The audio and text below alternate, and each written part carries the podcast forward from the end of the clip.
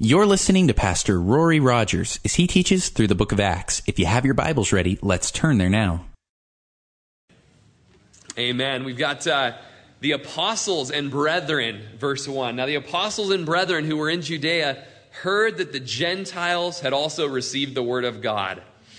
And when Peter came up to Jerusalem, those of the circumcision contended with him. There's a little game that I grew up playing in elementary school out on the playground called Red Rover, Red Rover. I don't know if anyone ever played that, but uh, I grew up, happened to be in first and second grade with my wife. We weren't married at the time, in case you're wondering what kind of people come from Klamath Falls. But, uh, you know, we played this game where uh, you would divide your, your class into two different groups. And one group stood opposite you, facing you in a line, and then you stood in a line facing that group holding hands with that group. Now, as uh, the game began, one side would say, Red Rover, Red Rover, send Rory right over. Okay? So I would let go of the hands in my group and I would get a winding up run and I would start running towards that other group. Now, their goal was to hold hands as tight as they could and not let me get through. And if I got through, I said it wrong in first service because it's been 21 years or more since I played this game. If I got through, I got to take somebody from my side over uh, to, to be on my team. If I didn't get through, I had to stay on this team.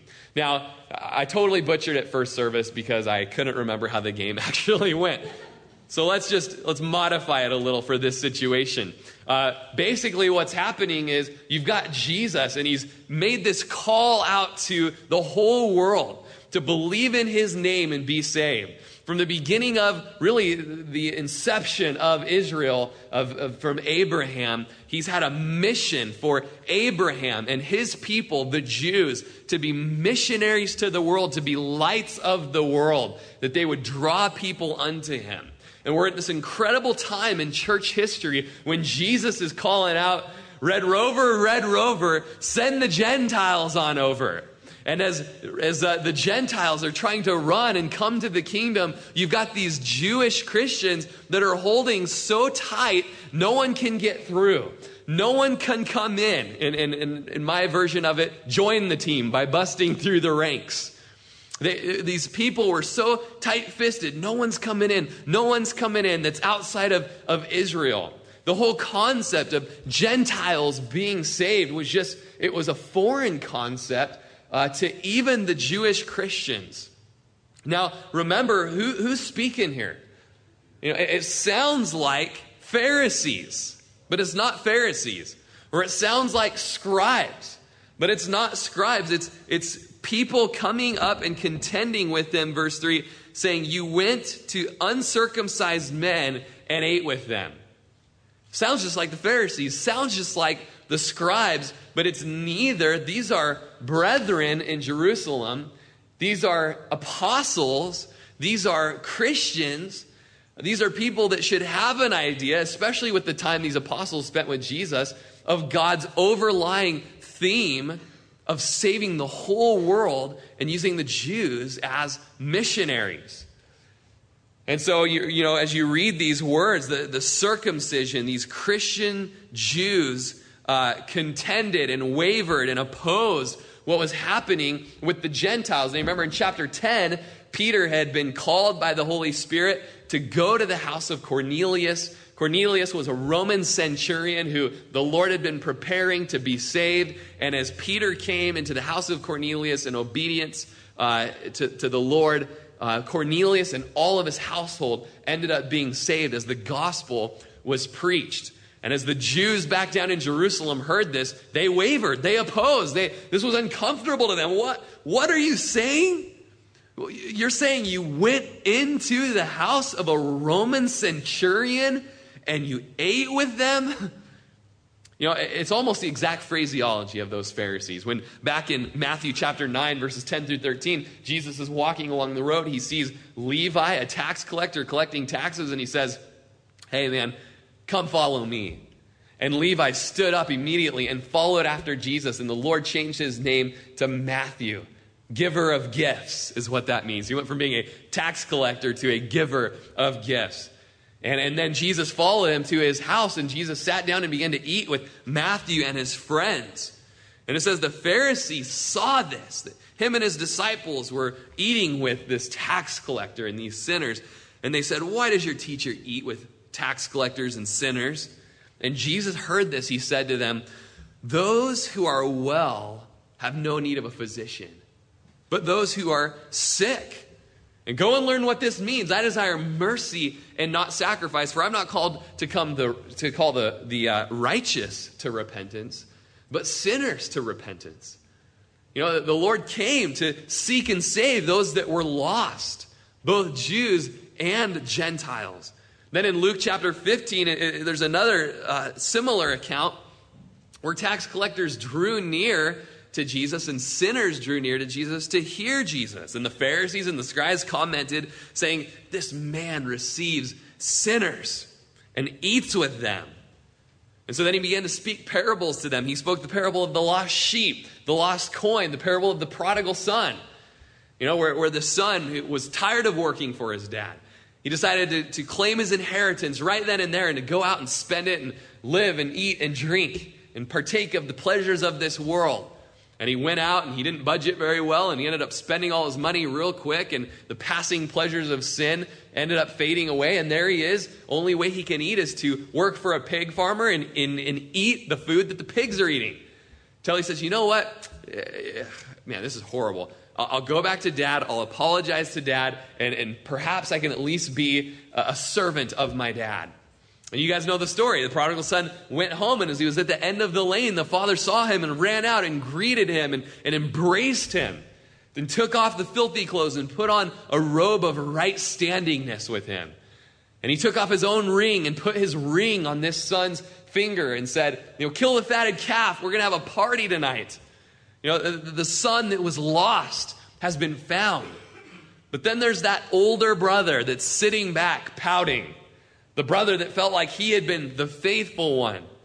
I'm faithful. I was here the whole time, and, and you haven't, uh, you know, given me the party. You haven't given me the robe. You haven't given me the ring. And Jesus is just correcting these Pharisees' attitudes. They should be rejoicing that the sinners and the tax collectors are, are, are being loved on by the Savior, are coming to know salvation, are coming to know Jesus. And so they asked him, you know, in modern day, Peter's day, you know, they find out about Peter's encounter with Cornelius and what happened there. And they say, You ate with them? You dip your, your bread in the same bowl as them? You know, to them, that was like the epitome of fellowship. That was the epitome of union. You know, it, it's like, you know, when you share a, a, a bowl or an hors d'oeuvre with somebody, you know, what's happening? Double dipping is going on. You know, people forget that they double dipped and they still double dipped, you know, and you're, I mean, it's like, oh, you know, there's a, there's a sharing that's happening here. Someone puts their chip in and it breaks off when they're, you know, trying to get some salsa, you know, and then they just leave their chip in there rudely. You know, they don't even think about others that are coming in after them, you know. And uh, isn't that a little gross? Someone else's half chip broken off? Okay, I'm weird, paranoid. But, uh, you know, to them, there was this union that happened in meal, this community dish, you know, putting the, the bread and dipping out the hummus. You know, that's what'll happen now if you go over there. And, and, it was just uh, appalling that this would happen, that Peter would do this. You know, and that you would go, as it says there in verse 3, to the uncircumcised. And, you know, Paul later on touches on this in Romans chapter 2, verse 28. He says, you know, he is not a Jew who's one outwardly, nor is circumcision that which is outward in the flesh. The, the, cutting away of the flesh of the male reproductive organ. That is not the epitome of circumcision, we would think it would be. But he says, But he is a Jew who is one inwardly. And circumcision is that of the heart, in the spirit, not the letter, not the law, not the physical cutting away of the foreskin. But if you want to be a Jew, be a Jew in your heart.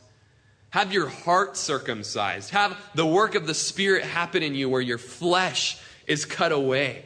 He goes on to say, Your praise won't be from men, but your praise will be from God. You know, in the kingdom of God, there is neither Jew nor Greek, slave nor free, male nor female. Circumcised nor uncircumcised, black or white, you know, Asian or African, north of the border or south of the border. You know, there's none of that in the kingdom. He's not a respecter of persons in those senses, those outward appearances, but he looks at the heart. He looks at the heart. And he wanted his people, the Jews, and especially these apostles, Jewish Christians, Hebrew backgrounds, from Hebrew stock. He wanted them to be the light of the world. And so they contended with him. They argued with him. They wrestled with him. They wavered and they opposed this decision for Peter to go to Caesarea, go into Cornelius's house. And in verse 4, we see Peter standing his ground to these brothers in defense of God's grace.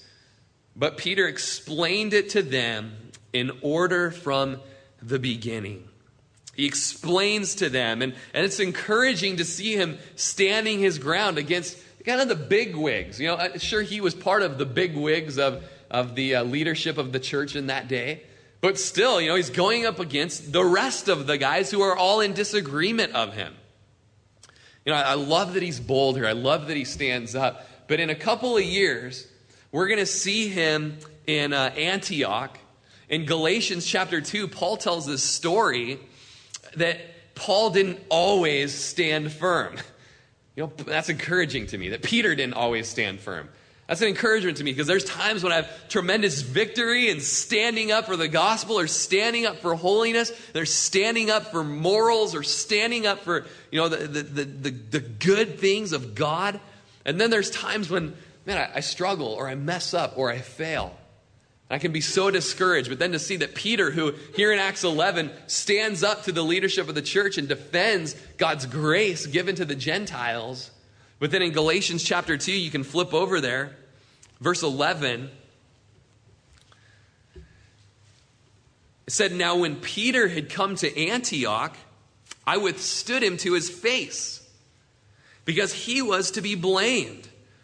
For before certain men came from James, he would sit with the Gentiles, but when they came, he withdrew and separated himself, fearing those who were of the circumcision.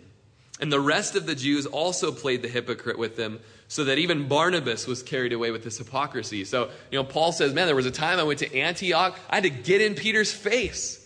The same guy that was defending the Gentiles and defending the uncircumcised was in Antioch, and he saw as he was eating there and having fellowship with these uncircumcised you know, people, he saw the Jewish Christians coming. And he was worried of that conflict again. He was worried of that opposition. So he got up and acted like he had to go get a pop from the machine or something, you know, just anything to kind of get away from this situation that, that's going to cause conflict here. And Paul just rebuked him and corrected him. And you can read all that Paul said there in Galatians chapter 2. But really, he's, he's saying to him, Man, Peter, you were right back in Acts 11. Peter, you were right in defending the, the gospel to the Gentiles. It's not about the outward circumcision, the outward appearance, Peter. It's about that inward change that the Holy Spirit works in a person's life. As he cuts away the flesh, he cuts away the desire for sinful things, he cuts away uh, that desire to rebel against God and puts in you a, a soft heart, a heart of flesh. So encouraging to see that the same Peter that, that, that stood and defended is the same Peter that, that stumbled into hypocrisy and even led Barnabas, the son of encouragement, off into the hypocrisy. But here he stands in Acts 11, and we'll stay there today. We'll stay in his stand. That Peter explained it to them in order from the beginning, saying, I was in the city of Joppa praying and in a trance, I saw a vision, an object descending like a great sheet, let down from heaven by four corners, and it came to me. When I observed it intently and considered, I saw four footed animals of the earth, wild beasts, creeping things, and birds of the air. And I heard a voice saying to me, Rise, Peter, kill and eat. But I said, Not so, Lord, for nothing common or unclean has at any time entered my mouth. But the voice of but the voice answered me again from heaven, Well, God is cleansed, you must not call common. Now this was done three times, and all were drawn up again into heaven. At that very moment, three men stood before the house where I was, having sent, uh, been sent to me from Caesarea. Then the Spirit told me to go with them, doubting nothing. Moreover, these six brethren accompanied me, and we entered the man's house. And he told us how he'd seen an angel standing in his house who said to him, uh, Men of Joppa, send men to Joppa and call for Simon, whose surname is Peter. And he will tell you the words by which you and your household will be saved. And as he began to speak, the Holy Spirit fell upon them, as I remember, as upon us at the beginning. And so he tells the story of uh, before actually going to Caesarea and the sheet descending down from heaven and, and then the sheet coming back and forth three times. He argued with God, saying, Not so, Lord, I won't eat. And the Lord rebuking him, saying, Don't tell me not so. Don't, don't tell me what I've called clean is unclean. Three different times he argued. And you know, as you get to Acts chapter 11, there's a strange struggle for a preacher because, you know, he, he wants to almost skip this section and make little of it. Oh, there was an error here, you know, that was a bad idea to tell the whole story again because we've read it in Acts chapter 10. The whole story is there in Acts chapter 10. Some of it even repeated in Acts chapter 10. We hear it three times. But you know, the Holy Spirit knew what he was doing when he put this in. The Holy Spirit knew what he was doing in Acts chapter 11 when he inspired Luke to write the words onto the page and to retell the story in Cornelius' household. And I remember just this, this thing stuck with me for the last 16 years, or however long it's been, since my freshman year in biology. Not in college, this is high school. I wasn't. I, I learned my lesson in high school not to take it in college, right? So, uh, so freshman biology class, genius of a biology teacher, except he really was a fool because he denied the creator. But, anyways, you know, he, he would always tell us, you know, if I repeat it, it's on the test. So if you hear me repeating it, you write it in your notes and you own it because it's on the test. You know, repetition, it's been said, is the key to knowledge. And so here we're having this repeated story of God calling out and doing a radical work in the Gentiles and bringing them to salvation and using people who, who struggled with that idea, who thought they were unclean, who weren't comfortable with immediately being sent out as missionaries to this group of people. We're, we're told of the struggle because the struggle's in us, even today. Even though two weeks ago we were in Acts chapter 10 and we did the big in depth study, verse by verse, about God's heart for the Gentiles, God's heart for, for the people that we so often have prejudices against or stereotypes against. And we reject them because they're unclean or they're not worth it. Or I don't like them. I like this group of people, so I'm going to minister to this group of people, but not that group of people. And it's still in us, even after two weeks having, having studied Acts chapter 10. It's still in me. And we need this repetition. I'm glad that we're here again because it's on the test. It's on the test. As we're commanded by Jesus to go into all the world and make disciples. That's not just the comfy little cozy areas of the people that have the same personal hygiene habits of us or, or you know, or, or, the, the disciplines that we have in that area or speak the same language or have the same accent or this or that or same colored skin. And, and we are amiss and we are failing miserably in our mission to get the gospel if we let any form of prejudice in any shape whatsoever of any kind – whether it be physical appearance, color of teeth, number of teeth, amount of hair on a head, you know, whatever it is. It is ridiculous to have a prejudice in your heart and to call somebody unclean that they're not worth the gospel. And so I'm going to shun them. I'm going to move away from them. I'm not going to eat with them. Man, what if Jesus would have done that to us? When he, on his throne in glory, with all of the comforts and privileges and pleasures of paradise, said, You know what? They rejected me. It's a cesspool of rebellious, stiff necked people down there. I already know that if I go down there, they're going to murder me. So, you know what? I'm just going to either leave them to themselves to destroy themselves, or I'm just going to blow them up. They're not worth my time. They're not worth my energy. He never said that. But he, in his abundant love, set aside the privileges of deity, stepped away from the throne, and came to the earth as a humble servant. And he lived among us, and he was tempted like we were, and he put up with our garbage, and he was mocked and he was beaten and he was spat upon and he had his beard ripped out and he had a, a, a, crown of thorns placed upon his head in mockery of his kingdom. He had a robe of scarlet put upon his back in mockery of his dominion. And he was laid down on a Roman cross and had nails and spikes driven, driven through his, his hands and his feet. And then he was raised up in nakedness to be mocked by a Roman road. If there was anybody that should have had a prejudice, if there was anybody that should have been grossed out, if there was anybody that should have said, you know what? I'm too good. I'm too good. I've got it figured out. I've got a good cleanliness habit going on here. I've got a great personality, and those people are jerks. Let them to be the, let them, let them to themselves. Jesus could have done that, but he didn't. He's the example for us. And even in the last two weeks, the Lord's been working in me. I don't care what they look like. I don't care where they're from. And it's just, it's convicting, isn't it? When you see a people group and you go, I'm glad I'm not called there. You know, really, you know, I, am like, oh, I'm not racist. I love black people, you know. And then I see a, a group of people that are looking for a leprechaun in Mobile, Alabama, you know, and they're they're excited because there's like a leprechaun, and then they're all like making jokes and stuff, and they seem hard and scary and mean and, and whatever. It's YouTube it. Leprechaun in Mobile, Alabama. You know, and you're like, oh, I'm glad that I'm not, oh, those people, you know. It's like, those people? You were that people, Rory. Prineville were those people. If there's any form of prejudice, the type of accent somebody has, if they're from north of the border, south of the border, whatever it is, we need to repent. We need to repent. We need to cry out for God's heart for the lost. The same heart that Jesus had, that it would be placed in us.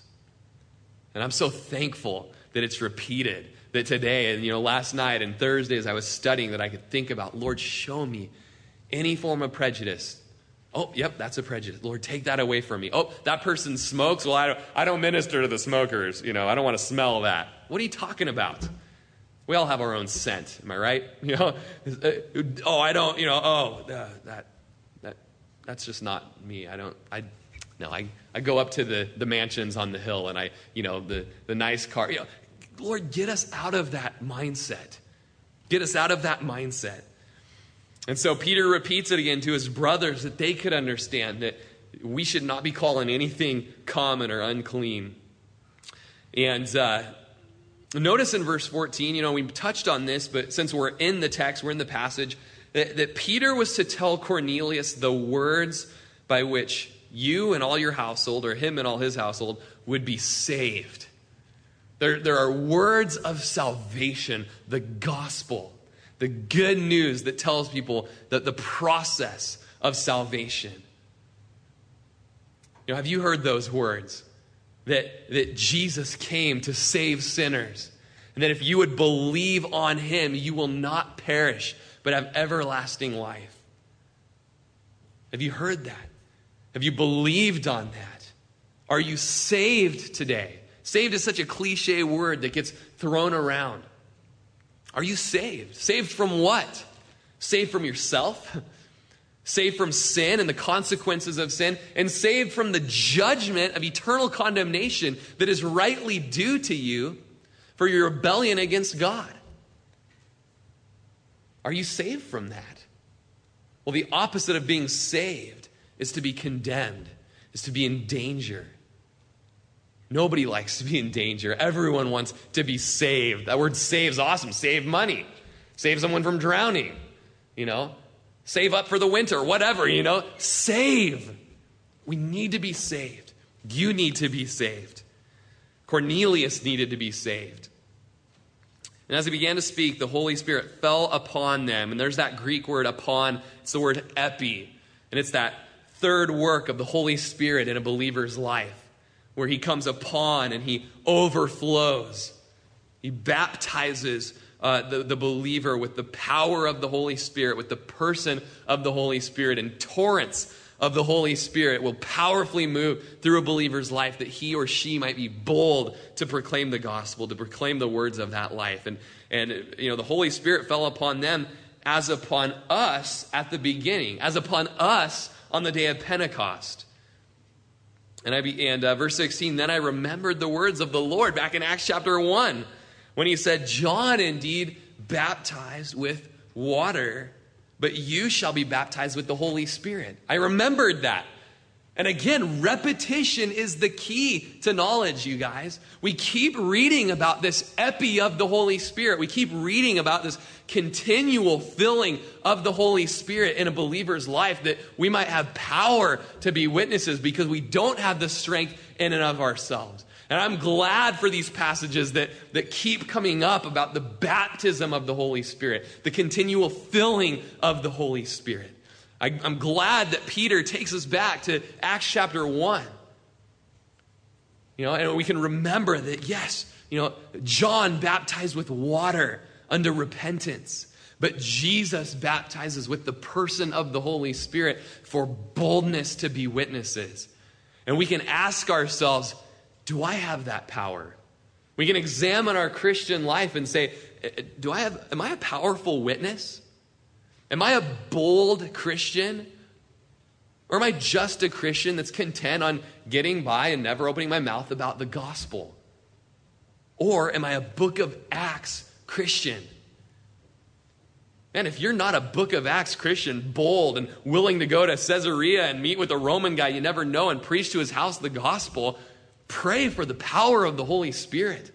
Pray for the baptism of the Holy Spirit. You know, ask yourself have I been baptized with the Holy Spirit? If not, cry out for that filling, that continual filling. I remember when I was 14 years old, when I was baptized with the Holy Spirit.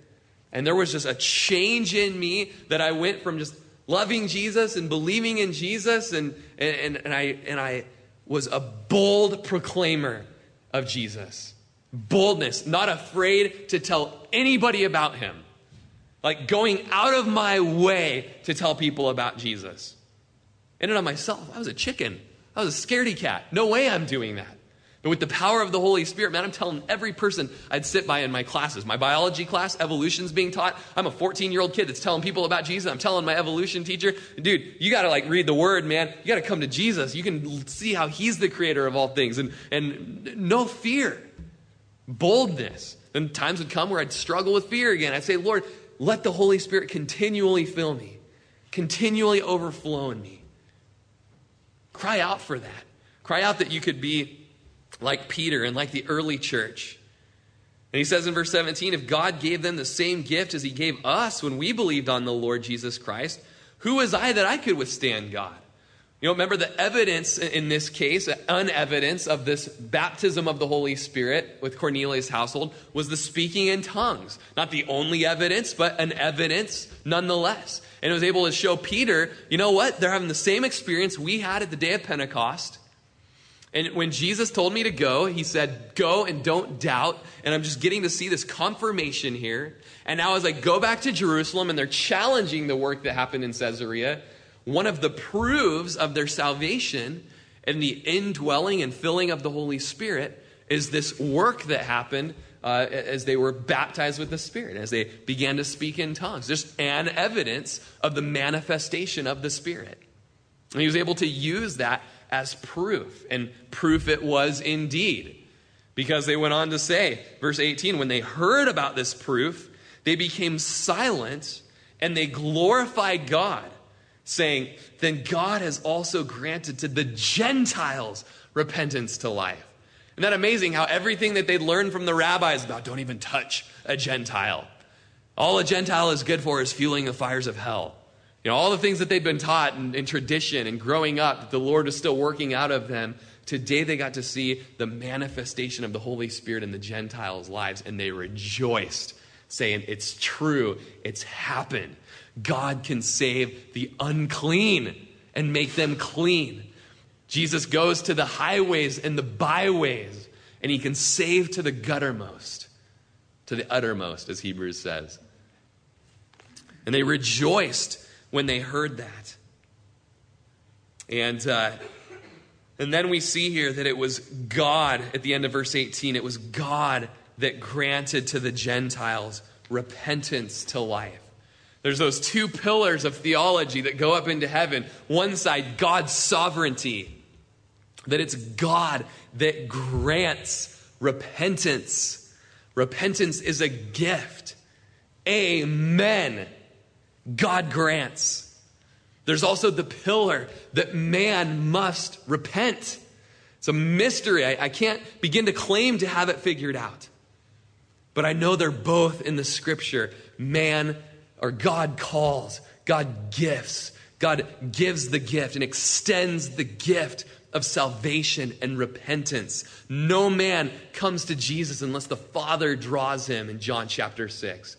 But then also, the Philippian jailer cries out to Paul and Silas, Men, what must I do to be saved?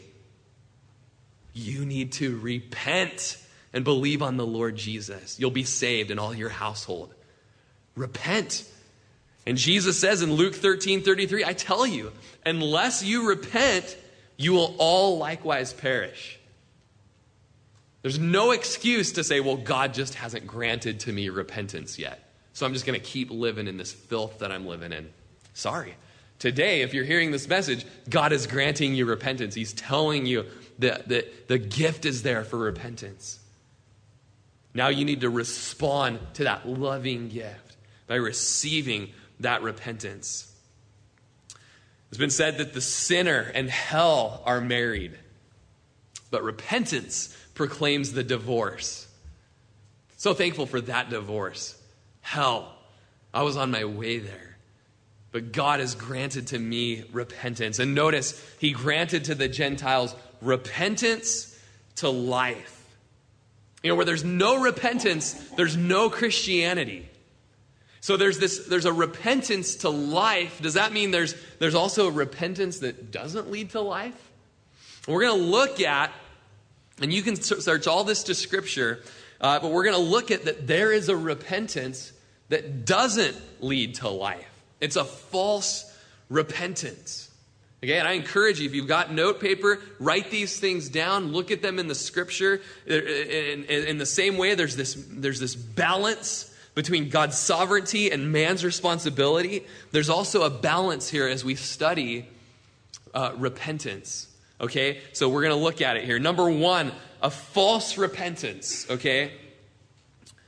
Trembling beneath the sound of the gospel alone is not repentance. If you only have a fear as the preacher preaches that you're going to hell, and you begin to tremble and your knees begin to knock together and your heart begins to pump faster as the preacher's preaching and that's where it stops as it ended with this fear man i remember when that guy was teaching i just i just whoa man i just was like whoa whoa you know and we tend to, we tend to think we're very emotional people we tend to think if we have some sort of physical feeling or emotion that that something incredible has happened well, it's true. Something incredible has happened. You've been convicted of your sin, and you begin to have this fear in you. But for whatever reason, you chose to let it just stop with having fear. You chose to just stop having fear. Now, we can look at Acts chapter 24, verse 25. I don't want to spoil too much of it because I look forward to the day that we're there and we get to look through the whole thing. But Paul is there in Caesarea and he's in chains and I've been to this Colosseum where he gave his defense here. It's incredible, original stones there. As he stood there, he stood before Fest, or excuse me, Felix. Felix, a, a governor of the area. And it says there that he reasoned with Felix about righteousness, self control, and the judgment to come as Felix, as I believe, and it's been a long time since I've in depth studied it, but I believe Felix was having an affair uh, with his sister in law. Okay, so he, he, here's, the, here's the guy that's in sin, and here's the preacher speaking to the man that's in sin. And there's powerful words coming out of Paul's mouth, reasoning, causing Felix to think, causing him to, to ponder what he's done and the outcome and, and what he did did to Jesus. You can bet Jesus came up in the preaching. And it says that as he reasoned about righteousness, Felix, you need to be made righteous. Felix, you need to have self control. And right now, you're not showing that you have that by, you know, just sleeping with your brother's wife, man. And Felix, you're going to stand before Jesus in judgment. I plead with you, come to Christ. Repent, Felix. And as he reasoned, it says Felix was afraid. He was afraid. He trembled as the gospel went forth. He trembled as the word struck his heartstrings. But this is what he said Go away for now. And when I have a convenient time, I'll call for you. So it ended at the trembling. Not now. Not right now. Go away some other time. And you know what? It ends up that for the next two years, he kept having Paul come back and talk to him. But there was never a recorded change in his life. You know, Felix most likely is in hell today. Unless he's repented and it's not recorded that he did, he's in hell. I spoke with a guy this week at the Oasis and I just pled with him to repent. And he was so soft. And as I've been teaching through Matthew, he's just like nodding and listening. And I just said, dude, today, today's the day of salvation. Oh, I want to hold on to some of this stuff. And, and you know, I got to clean my life up first. I'm like, no, dude, today is the day of salvation. Don't say tomorrow. You're hardening your heart. Don't say tomorrow. And, and, and, uh, it's sad. He, he just he rejected the gift of repentance that was extended to him that day. And I just have written in my notes, Lord, extend the gift again to him. Lord, and, and help him and help me to help him uh, understand and to grasp hold of repentance. But Felix had this trembling and this fear, but he suppressed it and he said, Some other time, some other time. Then you have Herod Agrippa there in Caesarea as well, in chapter 26 of Acts. And Paul pleads with him, literally pleading with him to come to Jesus. And Herod Agrippa says, You know what? You almost persuade me to become a Christian. And he says, No, I don't just want to persuade you. I will that you be just as I am, except for these chains. He pled with Agrippa. And, and Agrippa had a little bit of something going on. Almost. I was almost there. You guys know what almost is? Almost is not enough. And to give a kind of an example is I don't know, man, I hope that you haven't had to be there yet, but for those of you that have lost a loved one or been with someone when they've passed away, and you've stood by their, their tent that no longer has a soul in it, no longer has breath in it, and immediately after they've died, they look as if they just went to sleep. They still have color in their skin. You know, they, they don't, you know, and I don't mean to be graphic, but, you know, just the process of they don't smell yet, you know, they, they, they look peaceful. They, you know, it almost seems like they're alive. And many people, after their loved one dies, they still talk to their loved one as if they're there. That's not biblical, you guys. To be absent from the bodies to be present uh, with the Lord. Unless they're a non believer, then they're, you know, in Hades right now. But okay, anyways, it's a whole other Bible study. You know, uh, um, you know we talk to him. We, you know, he looks a few more words, blah, blah, blah, blah, blah, blah, blah. He's not hearing you. The little hammer and anvil in his ears aren't functioning because there's no life there. He's dead. She's dead. So is the person that had some sort of experience and was almost made alive in Christ, but suppressed that they're a corpse. And if that's you, you're a corpse. You are dead spiritually. The good news is, is today, repentance is being granted to you. You can have newness of life in Christ. You don't have to stay dead. So, one mark, one mark of false repentance is just you had a, a fearful experience as the gospel was preached. You know, maybe even cause your eyes to water a little bit or something. Another mark of a false repentance or repentance that is not to life is sorrow without repentance. So just as there was a terror or a fear without repentance, now there can be also a sorrow without repentance. 2 Corinthians chapter 7 verse 10 at the end of the verse says, "The sorrow of the world produces what? Death. The sorrow of the world produces death. And uh, an example of this, and there's just this is one example of many, is um, being caught in your sin. And if you hadn't have been caught, you'd still be on sinning, go on sinning without a care in the world. But because you're caught, you have to kind of make something emotional happen and kind of convince people that you're really sorry about what you did, I'll never do it again. And it's just this emotional experience, this sorrow. And, and uh, you know, this is just one case of a false repentance. Now, in this case, a person is afraid of damnation, but they're not afraid of sinning. Or if you repent just because you're afraid of hell, but you're not afraid of what iniquity will do to, to you or to Jesus, what your sin has done against God. You're just afraid of hell. That's a sorrow without repentance.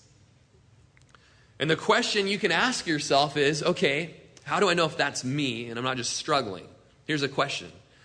If you got the word that hell was extinguished and you wouldn't have an eternal judgment, in, in terror and torment, would you still repent? Or as you hear that hell is extinguished, your repentance is extinguished with it. Well, right on. I can live life now and not worry about the judgment. If that's the case, that's a false repentance. If the only thing that's causing you to repent is just this fear of judgment, but you have no fear of what your sin has done to Christ, um, then, then that's a false repentance, okay? And uh, number three, confession without repentance is not repentance, okay? That's just vocalizing something. That's just acknowledging that something is there. Confession without repentance is just agreement without change. Okay? Or it's honesty, give you some props for honesty, without humility. Okay, it's honesty without brokenness of what your sin has done. It's just confession without the sense of how horrible your sin is and, and the consequences of it, and ultimately what it did to Jesus. What it did to Jesus. Fourth thing, fourth sign of uh, confession that doesn't, or repentance that doesn't lead to life is that you could show a work that appears to be repentance, but it's not repentance, okay? And an example of this is in Matthew chapter 27, verse 3, when it says, Judas, Jesus' betrayer, saw that he was condemned with betraying Jesus. He was remorseful, and he brought back this 30 pieces of silver to the chief priests and elders, and he said, Man, I am, have sinned and I've betrayed innocent blood. And they said, Keep the money. What, what do we care? And then he threw the silver down at their feet, ran out, and instead of running and, and using that sorrow to run to the feet of Jesus and ask for forgiveness. You know, could you imagine if Judas Iscariot had repented and, and was used as an apostle? But he didn't. He still tried to take matters into his own hands and he hung himself. And an Acts shows how severe this judgment was. Jesus says it would have been better if he never would have been born. But, but as he hung himself, Acts chapter 1 tells us that the rope finally broke. He burst forth in a field. It just burst out in the field, you know, kind of graphic. But he had this appearance. Oh, wow, wasn't that really cool when you heard about Judas going in and throwing the money in their faces? And yeah, he just, it was kind of the confession without the repentance thing going on there. That's all kind of negative, isn't it? Let's not talk about that anymore. You know, it's convicting, though, isn't it? I mean, this is me. I'm like, okay, Lord, what are signs of my repentance? So that's, that's the dark side. Let's look at the good, the positive end. What are signs that real repentance has taken place? And there's a few pre points here. Hope you're taking notes. Start being a note taker, will you?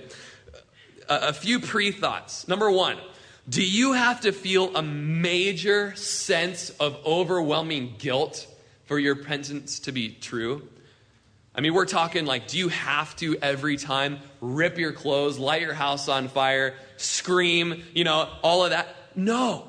And there's a gentle aspect of the conviction of the Holy Spirit. Are there times when that happens and we rip our clothes and we pull out our hair and we put ashes on our face and, and that's the type of, but then there's also the time where it's like, man, Lord, immediately you've convicted me about this word that I spoke about this person.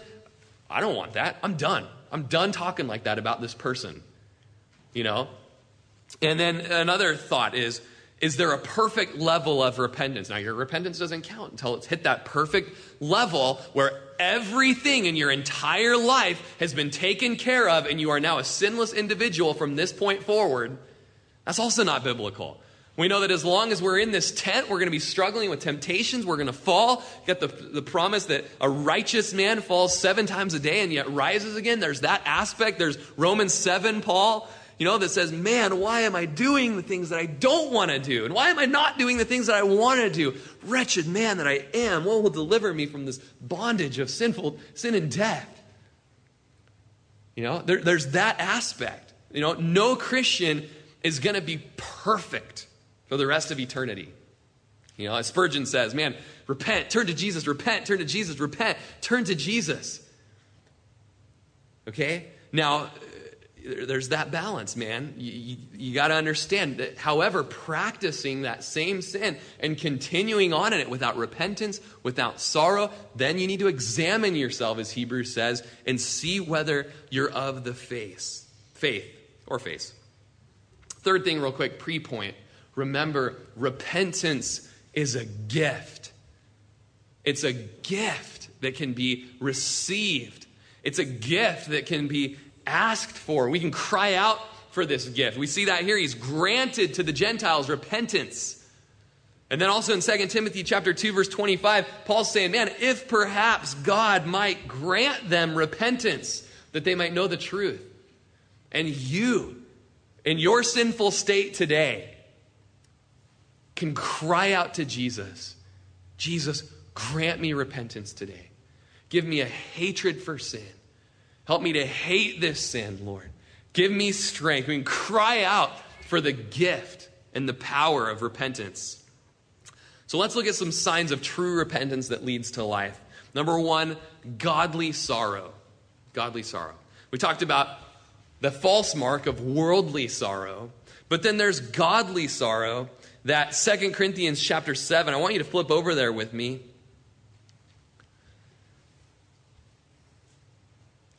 Second Corinthians 7, verse 9. And remember, this is written to a church that had a, a fellow in their midst that was sleeping with his father's wife. Okay? And at the time, the Corinthians were kind of proud that they were so accepting of the sinful individual and they still let him worship with them. Paul rebuked them saying, You need to deal with this sin. You need to deal with this person. You need to do church discipline on this person. And the cool thing is, by Second Corinthians, we see that this guy had repented. And here we're going to see the, the marks of his repentance. And one of those things was godly sorrow happened in this man's life. And he says there, I don't, now I rejoice, not that you were made sorry, but that your sorrow led to repentance. For you were made sorry in a godly manner, that your sorrow uh, uh, might, excuse me, that you might suffer loss from us in nothing. For godly sorrow produces repentance leading to salvation, not to be regretted, but the sorrow of the world produces death. For observe this very thing, that you sorrowed in a godly manner. And what does godly sorrow look like? What diligence it produced in you. You know, okay, so let's look at what that would mean. You know, Jesus says if your hand causes you to sin, cut it off. Okay, so if you know you've got this sin going on and you've been confronted with it and your godly sorrow against it, you're going to be just having diligent actions and making sure you don't do that again. You're going to be setting up, you know, parameters. You're going to be cutting down the idol. You're going to be gouging out your eye or cutting off your hand, as Jesus says. You're going to be getting rid of that thing that's causing you to sin. So there will be a diligence in the repentance, okay? And it says, What clearing of yourself? What indignation? What fear? The fear of the Lord is to hate all evil. What vehement desire? In other words, this guy was on fire for Jesus. What zeal? What vindication? This guy's been set free. And he goes on to say, in all things, you proved yourselves to be clear in this matter. And so, if someone is genuinely repentant, they're going to be setting up ways to never fall in that area again. They're going to flee from sin. They're going to break up with that relationship. They're going to do this. They're going to do that. It's just going to be a natural fruit of repentance. They're going to work out salvation with fear and trembling. You know, it's, it's the works aspect of, of theology. Not saved by our works, but we're saved for good works. You know, and, so they're going to be looking at these areas. They're going to love Jesus, so they're going to be on fire for Jesus because they're going to love that forgiveness. And in all things, they're going to prove they were clear in the matter. Yes, he did this. Yes, she did that. But you know what? Who cares anymore? They're forgiven and they're not doing it anymore. Okay? So that's what godly sorrow produces. When you realize what your sin has done to Jesus, you're not going to want to do it anymore. Number two, True repentance leading to life will show, and this ties in, show works of repentance. This little poem says, Tis not enough to say we're sorry and repent, and then go on from day to day just as we always went. You know, there will be a change.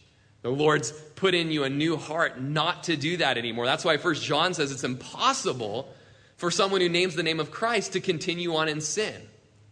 It's impossible. Because man, if you're struggling, you're going to have the conviction of the Holy Spirit and, and He's going to move in you. Man, I got to deal with this. I've got to go talk to a brother or sister about this. I've got to be diligent in this. I can't just continue on, continue on, continue on, having no sorrow, no remorse, don't care. I'm just going to go the rest of my life. I'm going to keep doing this sin. That's just evidence the Holy Spirit's not in you, convicting you of the sin. But if you're a believer, you're going to hate the sin. You're going to hate the, the, the hand of the Lord being upon you night and day, convicting you, and you're going to have to get rid of it. Okay? So, true repentance will show works of repentance. Number three, did the repentance last? Did this repentance last? And, and I think it's okay to ask how long. You know, a righteous man stumbles seven times a day, yet rises again. You know, we're not perfect. We know that. But how long did this repentance last? Well, I repented at church service, and then by one o'clock, I went and did it again that same day. Kind of wondering if repentance actually happened. So, repent again. So, repent, okay? And let's look at how that last repentance w- went, and let's, you know, let's ask the Lord to grant a true repentance this time. And uh, so, did that last? Or are you like a dog that returns to your vomit? You know, throw up in the grass, make a half circle around the field, and then come back around like, I just can't leave it. It's not repentance. It's not repentance. By the way, that's biblical, not just trying to be gross. Okay. Sometimes I'll be gross, but not that time. Number four, true repentance leading to life. You got to ask yourself if there was no punishment for sins, and if there were no reward for righteousness, would you repent? Or only, are you only doing it so you don't go to hell or you don't get kicked out of the church or you don't get confronted? Is that the only reason you're doing it? Or are you only doing it because, hey, I'll give you a hundred bucks if you never do that again? Heck yes, you know. That's not real repentance. Real repentance sees what their sin has done to Jesus and hates it and wants to get rid of it because they love Jesus. That's the number one motivating factor in repentance. Number five, an encouraging word to you. You might be asking, man, I've been trying so hard and I just can't repent. I keep falling back into it and I don't want to do it. You know, I, I don't want to do it and I just struggle. And let me just tell you this I'm not removing from you all aspects of your responsibility of this. But I would say this quit trying so hard in your own strength and use your strength and use your effort to cry out to Jesus for more faith, for more belief, for more power. Because in and of yourselves, you won't be able to white knuckle and conquer it.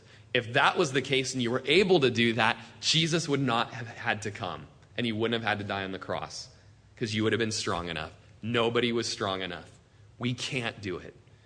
Same way, you know, sometimes I'm, I'm getting ready to do lead worship, I'm like, really want to remember this one song, and I just can't remember it. I can't remember the chord progression. I'll really try hard to remember, really try hard, really try, try, try, try. Can't remember it. And I'll get up and walk out of the room and be like pouring some Pepsi or something, and bing, it'll come. Wasn't even trying, came to my mind. You know?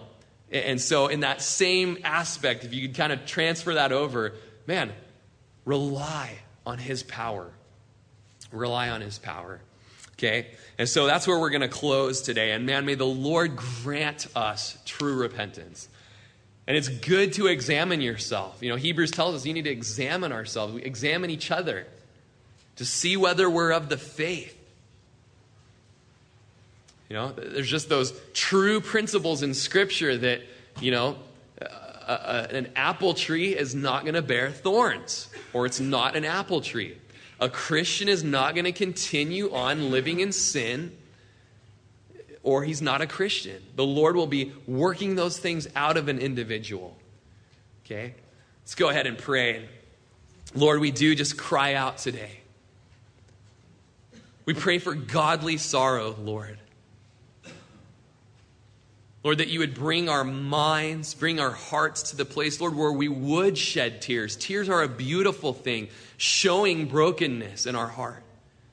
We do pray, Lord, today. And, and if this is you, man, maybe right now you want to just get on your knees where you're at and just show the Lord just a, a posture of humility and just say, Lord, sorrow in me causes me to want to get on my knees, Lord. Sorrow in me causes me to, to want to weep, Lord, and to shed tears because of what my sin did to you, punishing you, Jesus, bruising you, wounding you, killing you.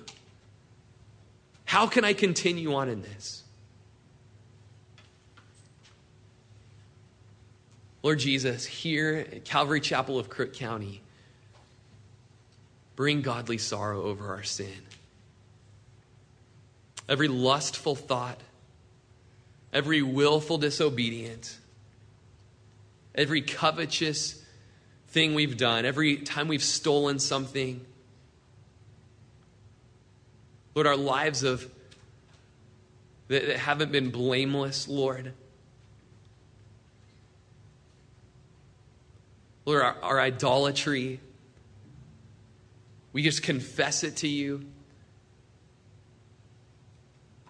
And we just cry out, Lord, we cannot white knuckle it, Lord. Work a work of your Spirit in us. Lord, produce in us diligence and zeal, vehement desire. Let us set us on fire for Jesus. Set us on fire for righteousness that can only come through you.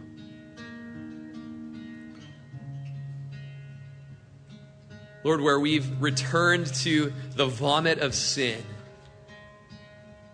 Forgive us, Lord.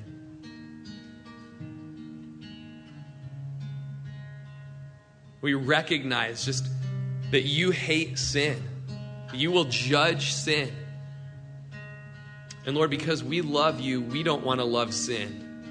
We want to hate sin too.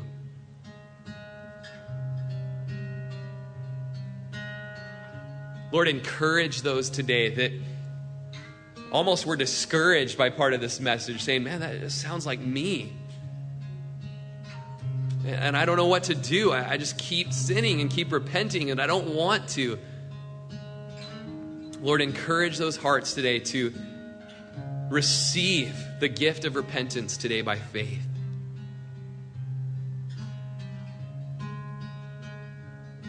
Show them, Lord, just practically, just the strategy of cutting off the hand, cutting off the relationship with that person that causes sin, getting out of those friendships that cause stumbling.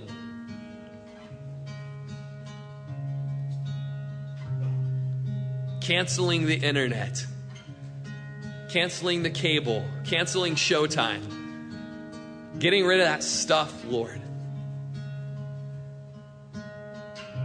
We'd rather go to heaven without that stuff than have that stuff here and go to hell for eternity, Lord.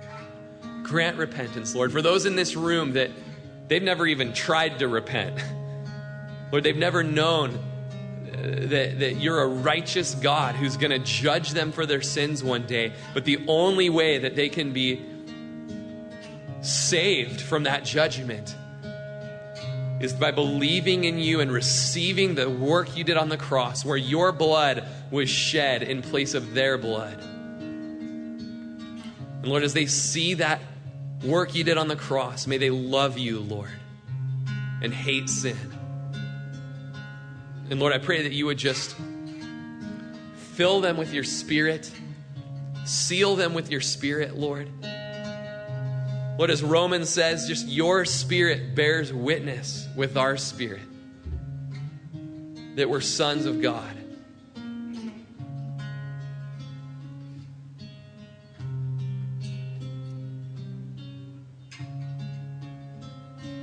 Man, as we just close in song, we're going to sing a part that uh, it's in the chorus and it just says, Now unto him who is strong to deliver. And you can sing out to him today who's strong to deliver. And I just encourage you, get on your knees. Maybe go into the aisle or come up front and go in the back. It doesn't have to be up front. You can go in the prayer chapel or the prayer room and just leave the door open and get down on your face and cry to God.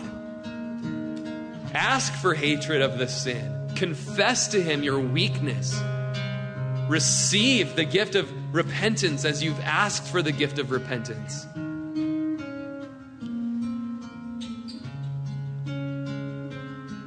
Man, allow this to be a place where you can shed tears over your sin. Let the Lord break your heart this morning against sin. Man, maybe just today, I, I know I'm just convicted just of I need to repent of just my heart towards men and stereotypes that I have and you know mild forms of racism that I hate to admit to call it that but I guess that's what it is and prejudice against people's upbringings or their financial status or their hygiene discipline or whatever it is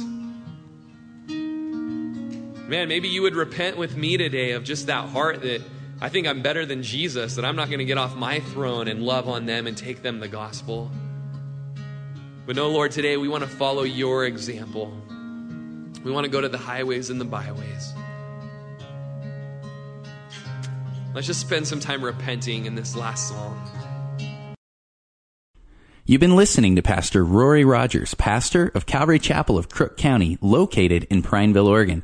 For more information about Calvary Chapel or to contribute to this ministry, you can go to our website, www.calvarycrookcounty.com, or you can write to us at P.O. Box 378, Prineville, Oregon 97754. Thanks again for listening, and God bless.